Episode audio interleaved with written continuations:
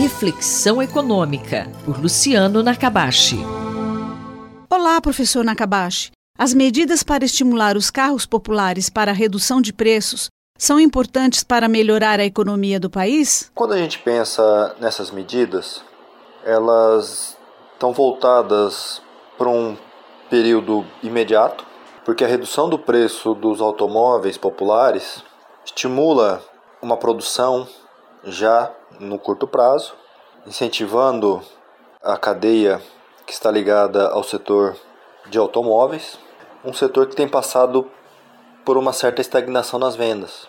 E é um afago classe média, né? Quando a gente pensa num produto de 60 mil, 70 mil, é um produto de alto valor. Então isso é para a classe média no Brasil. Mas pobres eles dependem muito do transporte público, de motos, veículos usados.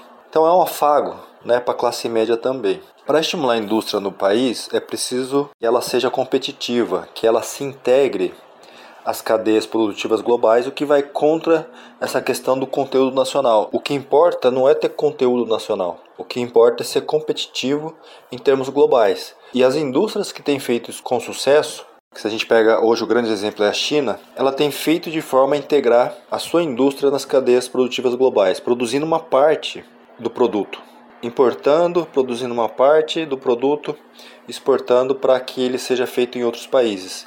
Então essa é a indústria que a gente tem que estimular e que foi um dos grandes erros do passado, tentar estimular a criação de todas as etapas da cadeia produtiva no país. Os grandes fracassos da nossa indústria, falta de competitividade, vem desse tipo de política.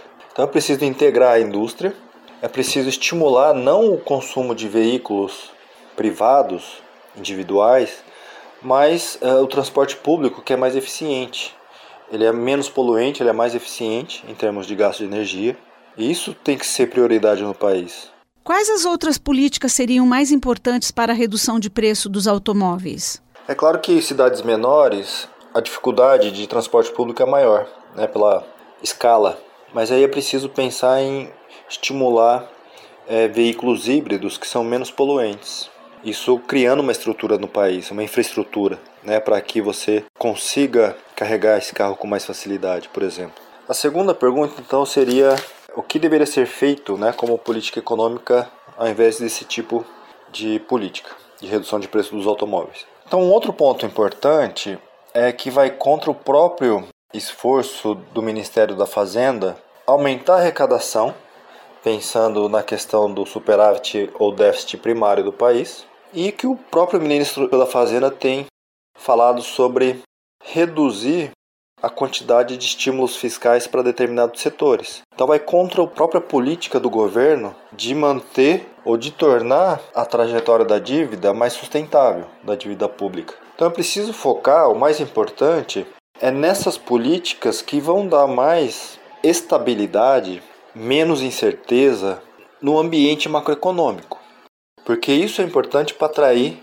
investimento privado, seja de empresas nacionais ou empresas estrangeiras. Então o governo precisa focar nesse tipo de medida e no transporte é muito pensar na questão do transporte público, como que a gente consegue fazer essa transição. No Brasil acaba sendo muito deficitário e isso é muito mais democrático. Né? Quando você tem um bom transporte público, tanto pessoas de alta, média e baixa renda usam o mesmo transporte, que ele acaba sendo mais eficiente, ele acaba sendo mais rápido, mais barato. E aí sim você pode até ter subsídio, né?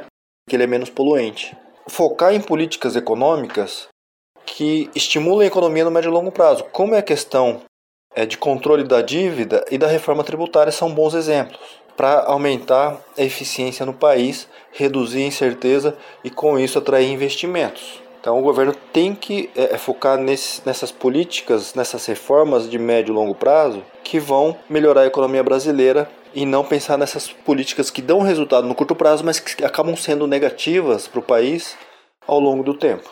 Eu, Isabel Leão, conversei com o professor Luciano Nakabashi para a Rádio USP. Reflexão Econômica, por Luciano Nakabashi.